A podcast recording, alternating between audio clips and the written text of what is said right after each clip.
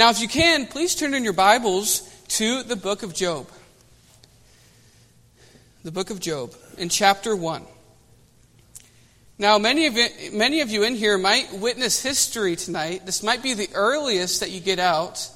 Uh, I don't know. I, I'm not sure. I was told 25 minutes, and I'm going to I'm gonna aim for 30 and hopefully hit 25. But really, I am not a, I'm not a long winded preacher, uh, but I do believe that there's a truth here in these verses, and I, I would like to uh, share that with you today. Uh, if you look at Job chapter 1 and verse 1, we're going to go through the whole chapter. I won't have you stand, but I kind of want, I want you guys to get the background of the story. Because I, I think many times we read through Bible stories and we take the end for granted, and I want you to pretend that you don't know the end of the story. I want you to pretend that maybe change the name of Job in your mind. Uh, maybe, maybe change it up a little bit so that your brain does not remember what the end is like. Because if you remember correctly, and if, you know, logic tells us Job didn't know. Job didn't know what was going to happen. Uh, verse 1, we'll start there. Job chapter 1, verse 1 says, There was a man in the land of Uz whose name was Job, and that man was perfect and upright, and one that feared God and eschewed evil. Now, many of you might be saying, well, Brother Wesley, he's perfect. He doesn't make mistakes. Well, that word does not mean that he didn't make mistakes, but he was very well rounded. It also says that he was upright. He had a good moral standing in the community. It says that he feared God. He had a, a, a good respect of God and who God was. And he also eschewed evil. Basically means he hated evil. Verse 2 And there were born unto him seven sons and three daughters. Okay, so there wasn't too much drama in that household, only three daughters. Okay, so those seven sons only had four moms. That's what we're seeing here. Okay, uh, verse 3 His substance also was 7,000 sheep and 3,000 camels and 500 yoke of oxen and 500 she asses and a very great household, so that this man was the greatest of all the men in the east. Verse 4 And his sons went and feasted in their houses, every one his day, and sent and called for their three sisters to eat and to drink with them. So we see here in these first verses, they emphasize the character and the greatness of Job. Now, Job was not your run of the mill, regular sort of guy. Job was really being used of God, and God was blessing Job because Job, if you see the four things there, he was perfect, he was upright, he feared God, and Job eschewed evil. And you see that not only is God blessing Job, but he's blessing his heritage and he's blessing his business. And when I think about a man uh, that like Job, I think of my grandpa. Okay, my grandpa, if, you don't know him, his name is Pete Cowling. And he used to live in Tennessee. And he would teach at the University of Tennessee. And a, a couple different times he was nominated teacher or professor of the year. And uh, he really he had many different of the students who went from the University of Tennessee to a Bible college. And one day he got a phone call from the leader of that Bible college asking if he could move from the University of Tennessee, where, I mean, if, if you cut any of us, we'll bleed a little orange, okay? I, I know we are Oregon Duck fans also, but uh, as far as UT goes, we are fans of that as well. But, they, but that man asked him to move from Tennessee and to go north and to teach at a Bible college that he had never heard of. And if you were to ask man about that, that would be insane. Well, why would you why would you leave where you already have a nice house, you have acreage there, you're having a good place where you raise your family. The Lord is using you there. And he moves the Lord moves him all the way up to Indiana where he'll tell you he got a 65% pay cut. And uh, yeah, honestly, I don't know if you have been to the Midwest in the winter, but it's not very fun. Okay, I, I work at Discount Tire, and I work outside, and many times we do flat repairs where it's wet, it's outside, and it's been negative degrees before. And moving from the south to the north for him was a big thing. But if, if you were to ask my grandpa, why did you do that? He would tell you, uh, he told God, God, if you decide to, to either use me or use my children, I would ask that you would use my children. So he made that decision not necessarily for himself, but for his heritage. So we see here, first of all, that uh, verses 1 through 5 emphasize the character and the greatness of Job. Well, let's look at verse 6. The Bible says, Now there was a day when the sons of God came to present themselves before the Lord, and Satan came also among them. Verse 7 And the Lord said unto Satan, Whence comest thou? Then Satan answered the Lord and said, From going to and fro in the earth, and from walking up and down it. Verse 8 And the Lord said unto Satan, Hast thou considered my servant Job, that there is none like him in the earth, a perfect and an upright man, and one that feared God and escheweth evil? Now I want to ask you guys a question real quick. All right, who wrote the book of Job? Not necessarily the, the pen, the pen uh, that was used, but the author, and that would be the Lord. God did. Now, my question to you is if God gave a really short description after your name, what would he say? Would he say Wesley Vestal, one that was perfect and upright, feared God, and eschewed the evil? I don't know. I don't know if that would be me. I don't know if that would be you. But let each and every one of us live in a way where that would happen. Another thing is, if that interaction were to happen today, where Satan were to go to God, would God bring up your name? Would he bring up Wesley Vestal? Would he, would he bring up Tommy Song? Would he bring up Carson Kidwell? I don't know. But I do know this that we can live in a way where we can honor God, and that could have been that could have happened to, to one of us. Also, if you look later on, it says Satan will always second guess the motives of one who is sold out to God. Verse 9 says, Then Satan answered the Lord and said, Doth Job fear God for naught? Basically, Satan says, You know, the only reason that Job is following you is because you protect him and because you are blessing him. Look at, look at verse 10. Hast not thou made an hedge about him? So that's the, that's the protection part, and about his house, and about all that he hath on every side. Thou hast blessed the work of his hands and his substance is increased in the land. Basically, Satan is saying the only reason that Job is following you is because you are, you're protecting him and you are giving him financial help, helping him with his business. Verse 11 But put forth thine hand now and touch all that he hath, and he will curse thee to thy face. Verse 12 And the Lord said unto Satan, Behold, all that he hath is in thy power. Only upon himself put not forth thine hand. So Satan went forth from the presence of the Lord. And we see here that Satan wants to destroy everything that God has built. Satan really, he wants to destroy everything God has built. And you notice the first attack here is on the man of God and trying to affect his family. Now, if you look at if you look at the world today, they call good evil and evil good. And I feel like now today more than ever than, than I've ever seen it before. And Satan is attacking the very morals and, and, the, and the foundations that the Bible is planted on. He's trying to attack those because he knows if he can get the foundation that the, the, the rest of the building will, will crumble. All right, let's look at verse 13. And there was a day when his sons and his daughters were eating and drinking wine in their eldest brother's house. And there came a messenger unto Job and said, The oxen were plowing and the asses feeding beside them, and the Sabeans fell upon them and took them away. Yea, they have slain the servants with the edge of the sword, and I only am escaped alone to tell thee. And if you look down through the rest of these next few verses, you see here that Job loses his substance. If you look later on in verse 19, and behold, there came a great wind from the wilderness and smote the four corners of the house. That house had all his children in it. And it fell upon the young men, and they are dead and I only am escaped alone to tell thee. Now, that's a, that's a pretty hard trial that Job is going through. Everything's going good for Job. Job has a great life.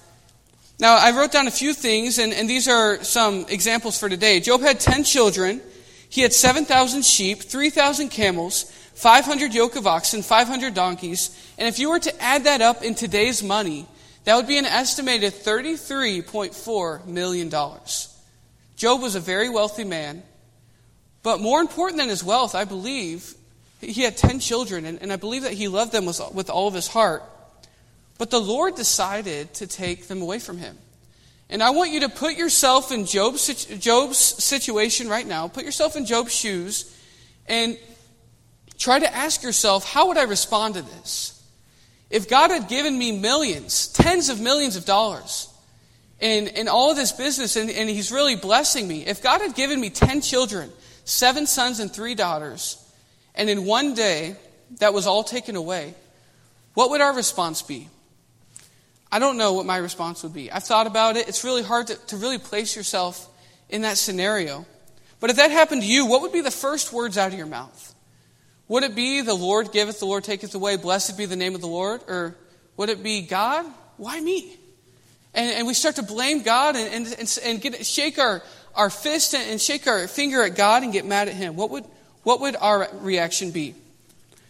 Um, t- the title of my message today is Reasons That Job Remained Faithful. Let's pray. Dear Heavenly Father, Lord, you, you know that you've given us a, a great day today, and, and this truth, Lord, I ask that you would use it in a great way. Lord, please help me, help me in these next few minutes, God, uh, to portray this message in the way that, that you would deem necessary, Lord. God, I just ask that you would help each and every one of us to come away from this message learning something and applying something to our lives that we can use later on down the road. In your name, amen. All right, so just like Job remained faithful amidst hard times, I propose to you that faithfulness should be the primary characteristic of every Christian.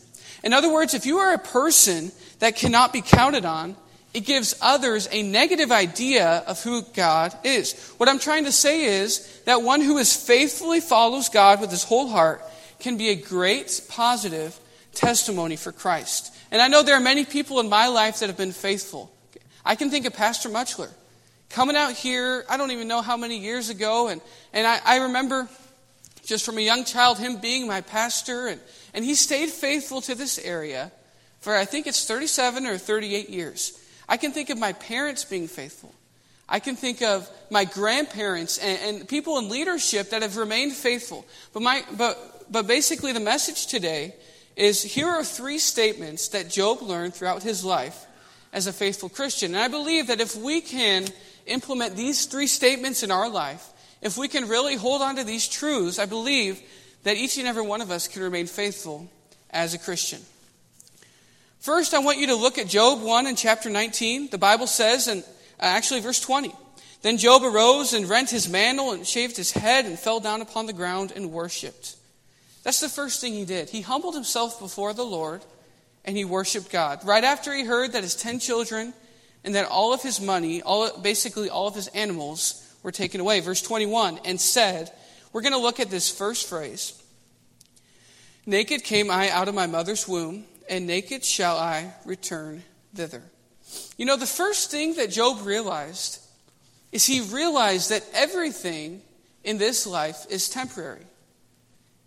Everything that we own, everything that we see right now that's tangible, that we touch, okay, it's, it's not going to be here forever.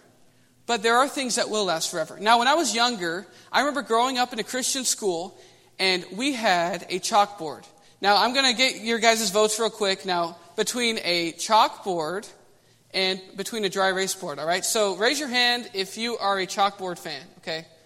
All right, I don't know. I, I can't stand chalkboards. There are a couple of reasons why, okay? First of all, when you're drawing on a chalkboard, you know that, that the, that, that feeling that you get, and if, it's like nails on a chalkboard, literally, okay?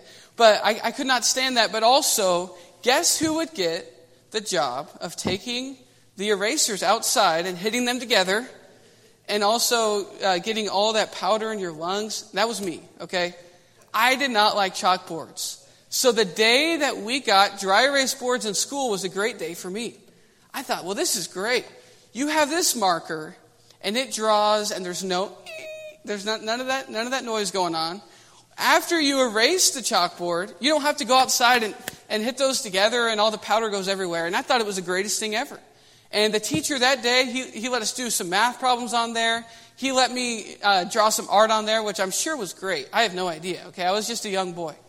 But I remember going home that evening, and I feel like all sermon, uh, sermon illustrations happen when the parents are gone, okay? But basically, my mom and dad had left and it was Derek, Carissa, me, and Ryan at home. And I thought, hey, you know what? I got, I got pretty good at using that, that dry erase marker. I bet that we might have one here at the house. So I started looking around at all the drawers, and sure enough, I, I pulled open a drawer and grabbed a marker, and I thought, we don't have a whiteboard. I'm sure there's something I can draw on. That, that would, I know my parents would love it to come home and to see the great art that I had painted or drawn for them. And I remember I was looking around and I saw some we had cork drink coasters. Okay, so you'd set your you'd set either a mug or a cup on there so the, the wood wouldn't get tarnished there. And, and I thought, hey, I think it would be great if I drew a picture of myself with my name under it and for all of the family on those drink coasters. So I started drawing away, man. I, I think it looked great. I really have no idea. But I started, I started drawing that. I, I drew myself and mom and dad, and I, I, I, there wasn't one for Princess, our dog. Okay, we only had six of them. Okay, so I'm, I, too bad about that. But then I remember my parents came home, and it was very quiet for a couple minutes there. I can remember my mom picking up the coaster, and what I thought would be a smile on her face quickly turned to a frown. And I could see my mom and dad like looking at each other and wondering what to do. So they lined us up on the wall and they asked us, which one of you thought it was okay to take a marker and to draw on these coasters? And when they phrased it that way, I thought it was a bad thing. I was like, I, I thought I was, I thought I was helping out with the, the, the artistry in our house, but I raised my hand and I said, well, I did. And my mom said, Well, why did you think it was okay to, to use this marker on here? And I said, Well, at school, we, we switched from a chalkboard to a dry erase board, and we have these new markers, and don't worry, Mom, we'll, we'll just wipe it off and it'll be fine. And she said, Wesley, you, you've learned how to read before, right? And I said, Well, yeah, I know, I know how to read. I've been reading since I was five years old. So I picked up the marker, and she said, I want you to read this marker. And I looked and started with an S, but it didn't have the S sound. Sharpie. I said, Oh, is this, a, is this a new dry erase marker? And she said, No, that's a permanent marker. And there's no way that we can get the ink that is in these cork coasters out. And man, I really learned my lesson that day. I don't think I could sit down for about a week after that. And I, I definitely never, I'm never going to draw on drink coasters again. But I know this is a little bit of a, a different illustration, but if we, when we write the pages of our life, which marker are we using? Am I using a dry erase marker where maybe it's, it's a new boat or a, a nicer house than I should have that one day will be erased? Is it maybe really nice clothes or, or things? And don't get me wrong, materials are not wrong to have, and material things are not wrong. But are we more focused on the dry erase things in life or on the permanent things in life? Some of those permanent things I wrote down here. First of all, one thing that's permanent is our salvation. Now, that was, it was the best day of my life when I sat down with my dad and he explained to me how I, how I was a sinner and I deserved hell, but Jesus died for me so I could go to heaven. And when I made that decision that day, that was permanent. That wasn't a dry erase decision, that was permanent. Another thing that is permanent is witnessing to others. Something that I've been able to do the last, I think, uh, seven or eight weeks. And I, I went and tallied up some of the numbers and praise the Lord for this. I'm not bragging at all, but the Lord allowed me to lead around 35 people to the Lord in the last eight weeks. Personally talking to them and getting to see them pray and ask Jesus in their heart. That is a permanent marker decision there. Another thing that's permanent is our treasures in heaven. Um, there is a, uh, a verse about that, and that'll be up on the screen. Matthew 6 19, lay not up for yourselves treasures upon earth, where moth and rust doth corrupt, where thieves break through and steal, but lay up for yourselves treasures in heaven, where neither moth nor rust doth corrupt, and where thieves do not break through nor steal. For where your treasure, treasure is, there will your heart be also. You know, those are permanent things. When, when I lay up treasures in heaven, when I do, do good things, and, and when I, and don't get me wrong, your, your works do not get you to heaven, but they do bring you rewards in heaven, and those are permanent. So, my first question to you is Are you living for earthly pleasure, or are you living for eternal treasure? Are you living for the, the, the dry erase marker things of this world? or are you living for the permanent marker things? And I believe that Job realized that everything in his life, in this life, is temporary, but everything done for God is permanent and will never be wiped away. That's the first thing. He realized everything was temporary. Also, in Job chapter 1 and verse 21, the next point, uh, the first thing he says, Naked came I out of my mother's womb, and naked shall I return thither. The Lord gave, and the Lord hath taken away. Now, let me get this right. He says that the Lord gave it to him, and the Lord took it away. So that means who, whose were his, his children and all his materials and, and all his animals? They were not Job's, they were God's. You know, Job realized that everything that he had was God. Psalm 24 1 says, The earth is the Lord's and the fullness thereof, the world and they that dwell therein. Now, how many of you have ever let someone borrow something from you before? Raise your hand, okay? Now, that's a very interesting thing to happen because you can have great relationships that are strained just because of something like that. I remember when I was when I was younger, I was about 16 years old, and every week I would go and visit the bus route in my blue truck. And I love that truck. We great memories going out there and, and visiting people, having a good time. But around vacation Bible school time, that was probably my favorite time of the year, and many of you know why. Because we got to use what's called the Seaport truck, okay? Now, the Seaport truck is a Ford pickup truck that's lifted about 10 feet, not really, okay, it's, it's about 12 inch lift, and it has 51 inch Michelin XZL tires on it. That's basically a military grade tire. And it's basically, it's, it's made to promote Seaport, but they let us use it and it basically it'll attract people. You drive it around the neighborhood, and everyone oh, you know looks through the curtains like, "Wow, what is that? That monster truck out there?" And they head outside, and you can sign them up for, for vacation Bible school, and it's a great thing. But I remember one time when we were going to visit the bus route, and I got the nerves to ask my dad. I said, "Can we take the Seaport truck?" Th- it would be really good. I, I think we'd sign up more people, and that's what I was saying. Okay, really, I just wanted to drive it down the road. And he told me this. He said, well, Wesley, you can drive the seaport truck, but if anything happens to it, all the responsibility falls on you, and you're going to have to pay for it. And I got to thinking, well, that could be that could go really wrong real quick. But I took the chance, and I, I borrowed the truck. We visited and came back, and everything was great. But when you're borrowing something, when, if I was to go out in my truck maybe I might go, you know, five over the speed limit and go around the corner a little quicker. And, you know, if, if anything happens to my truck, that means it's my fault and I'll take care of it. And it's not that big of a deal.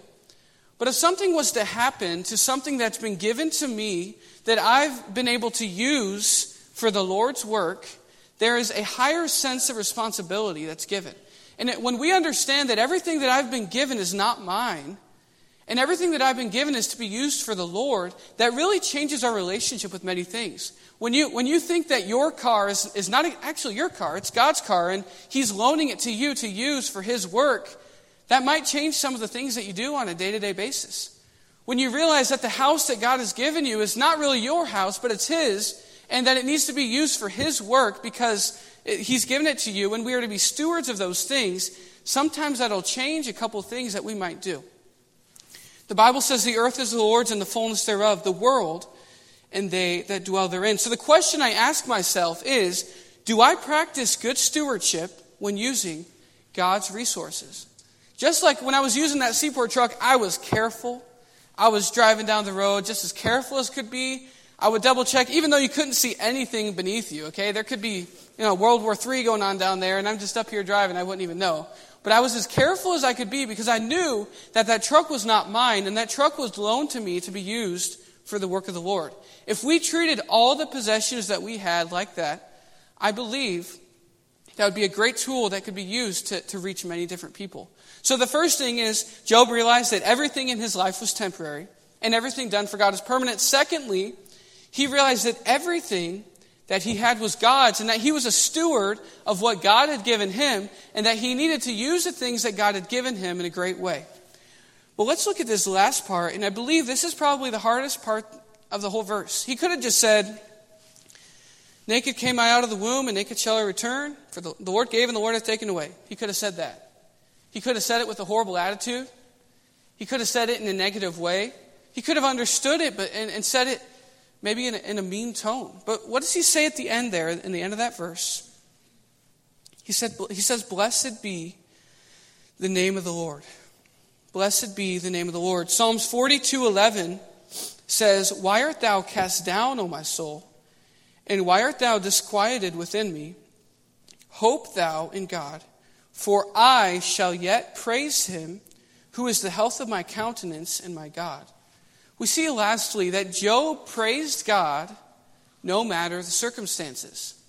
He chose that whatever was going to happen in his life, whether he kept the ten children and, and they were all living and doing well, whether all of his resources, his $33.4 million and everything that he owned, whether that was there or not, he chose to praise the Lord. Now, last August, uh, we, me and Ryan headed back to college, and our parents were with us, and they were helping us get moved in. Now, for Ryan, it was really exciting. Okay, don't get me wrong; it was exciting for me. But the third year, you go back, you, you just have a little, you know, less excitement about it. But you know you're almost there, and you're you're working hard toward a, toward a good goal.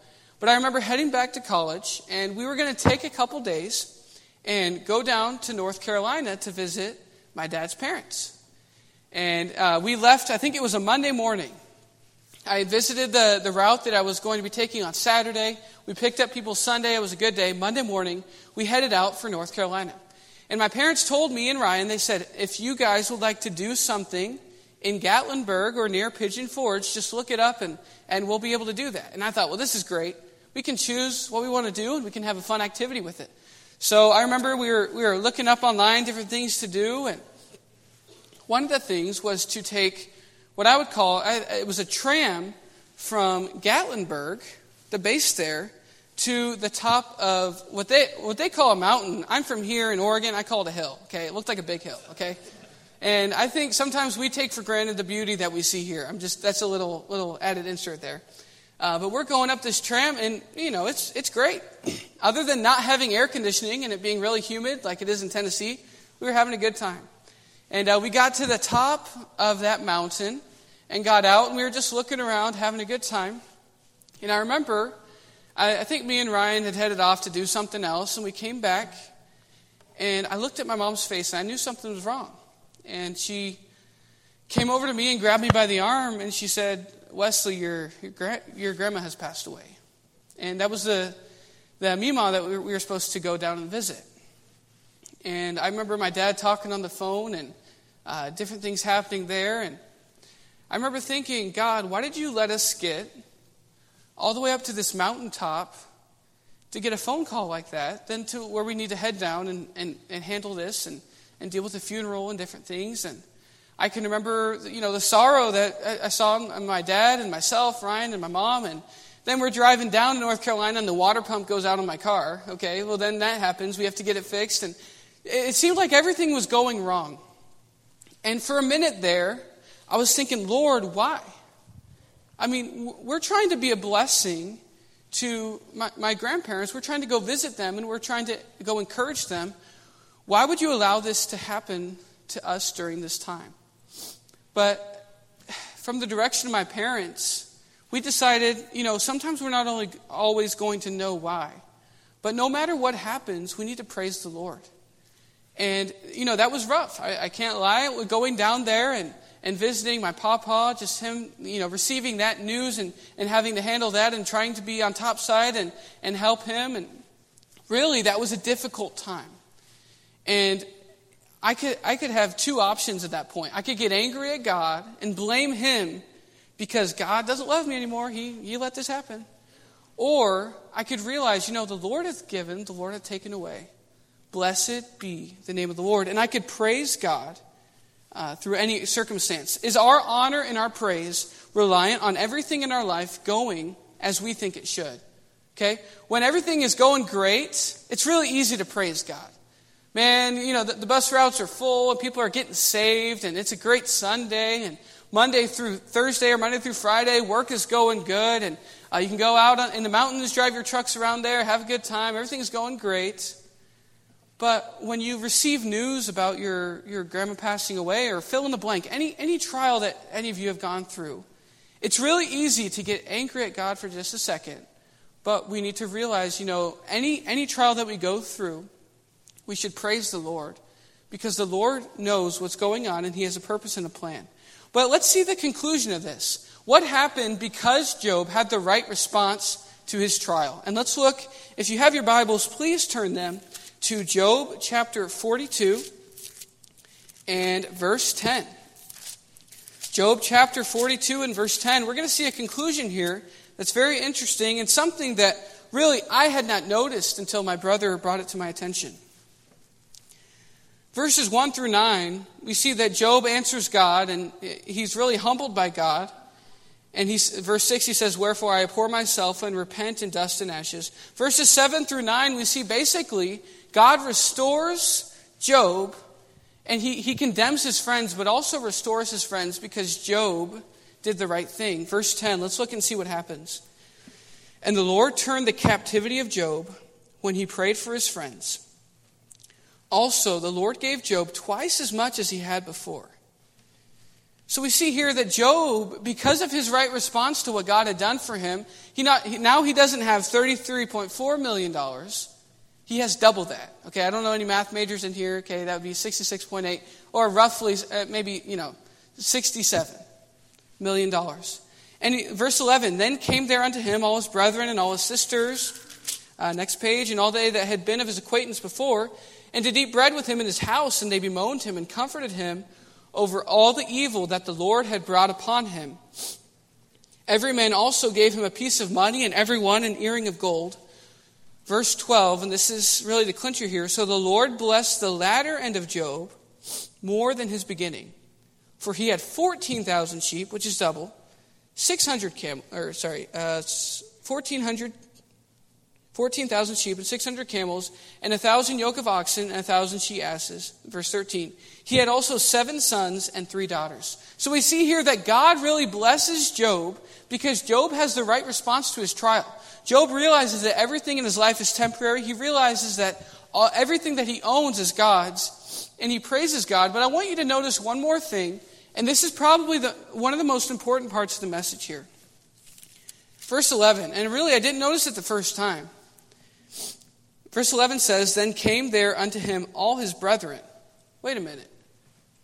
Are his brethren mentioned before when, when his trial happened? Not, nothing about him, not that I can see. Next, and all his sisters.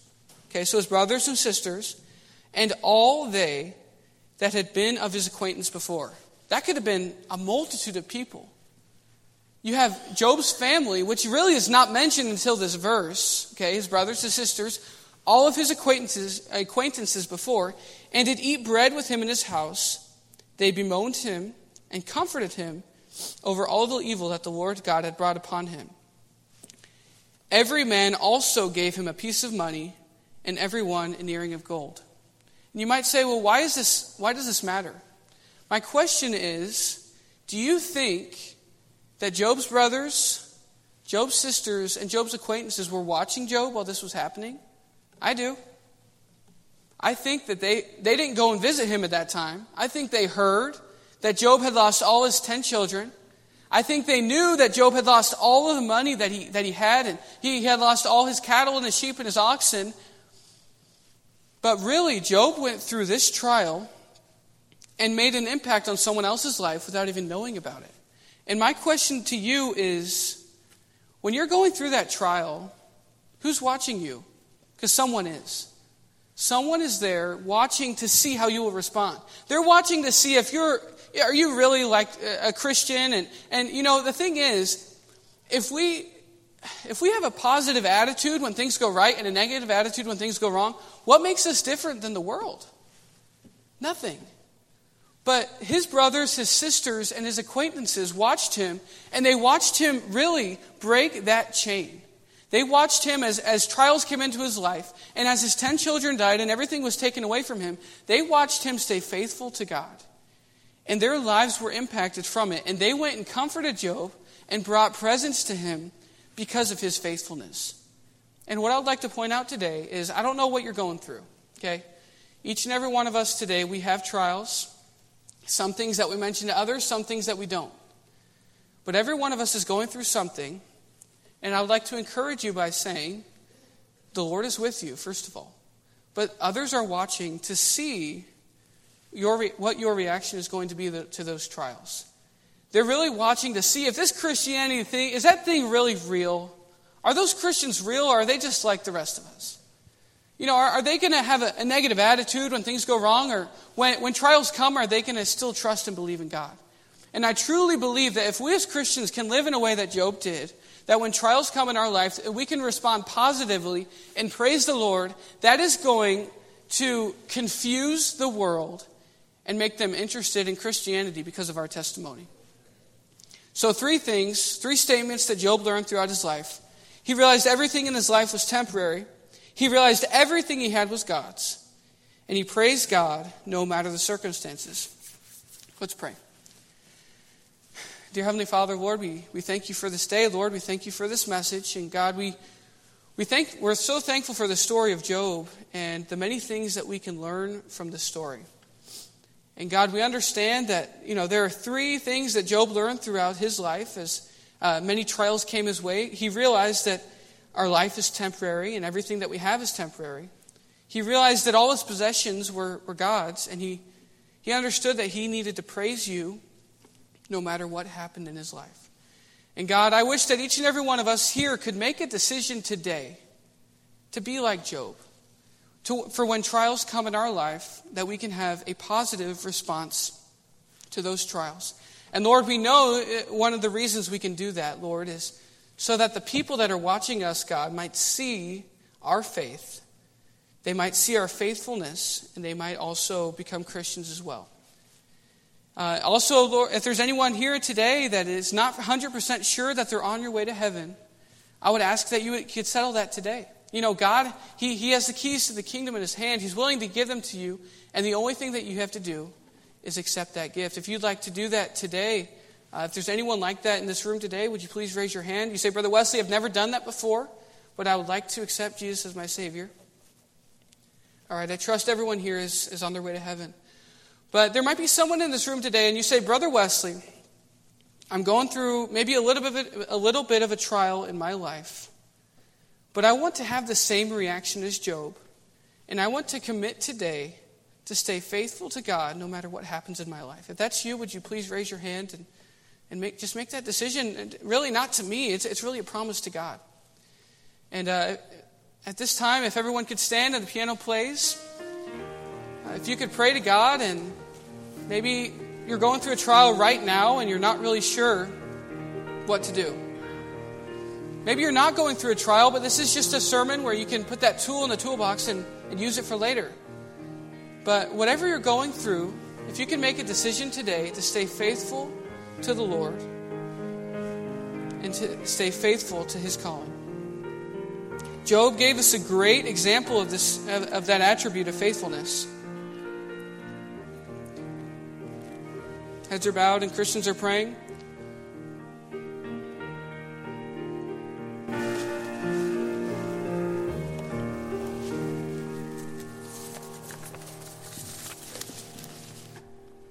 Oh, thank you so much. You may be seated.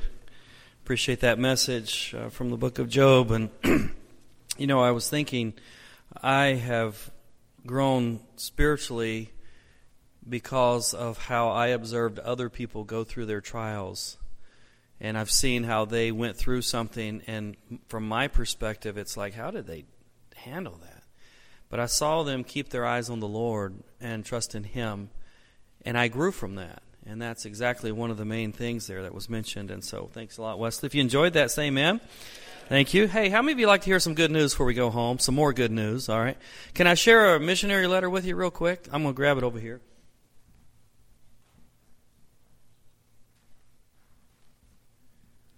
We receive missionary letters uh, from, of course, different missionaries, uh, maybe monthly or at least uh, every other month or so. And one that we always look forward we always look forward to hearing them all, but this is one that really um, we enjoy reading and sharing. Uh, along with the others, and this is from uh, Kevin Wynne in Mexico. And he writes to us uh, a letter. This is May's uh, prayer letter, and he they enjoy sharing with us uh, so how God is working there in the ministry. And I just would love to read this to you if we could. May was a great month with 422,668 trusting Christ as their Savior, and 10,742 baptized just in preaching services. 1,564 were saved on the church property, and 1,114 were baptized. The rest were saved and baptized in street meetings, in parks, and empty lots, etc. Many others were saved out soul winning. For example, Dr. Hernandez, that I mentioned last month, who was won to Christ in front of his clinic, ended up gathering 61 doctors and nurses and staff into a room to hear the gospel. Of those 61 uh, doctors and nurses, 42 of them prayed to receive Christ as their Savior. Glory to God. That's good news, isn't it? That's a wonderful thing. We ordained eight more young men to the ministry in May and started more churches. We are working on starting several more works in South America. Uh, one pastor we are helping had over 6,000 in attendance last week in Ecuador. We are starting a new work in Argentina next month. None of this is possible without your prayers and giving. Thank you with all of our heart. Please pray for our health and safety. Pray especially for our children. It is great to see my grandchildren winning souls to Christ. We love you and are praying for you.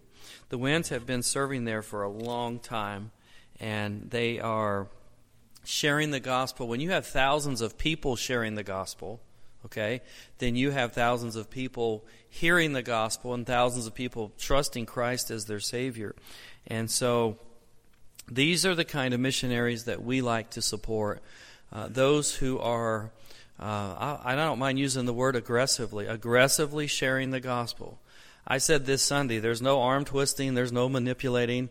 It's sharing a clear presentation of the gospel.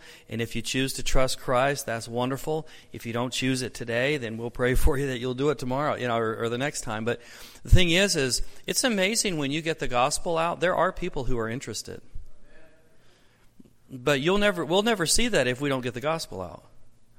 Personally, if I don't go, if I don't share the gospel with anyone, I'm not going to see anyone get saved. But if I do, not everyone I talk to will get saved, but I will be able to lead somebody to Christ. And so that's a challenge to all of us. And we have that opportunity this Saturday, among other forms of ministry, to do. And so I'd love to encourage you to join us in our church wide uh, uh, outreach on Saturday morning. Please consider that. And we're looking forward to our God and Country Day uh, coming up Sunday. And we're all going to be praying for a safe trip home for those from Honduras. Amen. All right. Well, let's do that. Let's go to the Lord in a word of prayer as we dismiss our service tonight. Heavenly Father, we are grateful for your word and the message that we received here tonight. Lord, we're thankful, God, that we can glean from it, we can learn from it, we can make some decisions from it. And Lord, I ask that you'd bless in each heart here tonight. No doubt, uh, all over the room, there's a variety of needs that are very important. There are burdens that people carry there are trials that someone's going through right now. And Lord, I pray that you would guide and direct them through each part of that. I pray that their spirit would be as we see in the life of Job. I pray that you would use us to be encouragement to them, even if we're going through a trial of our own. Lord, I ask that you would bless in the group coming back uh, from Honduras late tomorrow night. Would you please give them safety through each airport and uh, just their uh, traveling throughout the day, would you please bring them back home to us tomorrow night safely? And bless in our ministries this weekend. We need you like we have always needed you. We ask that you would bless in our efforts and use us as we continue to share the gospel and reach others for the cause of Christ. We ask in Jesus' name. Amen. Thank you so much. You are dismissed.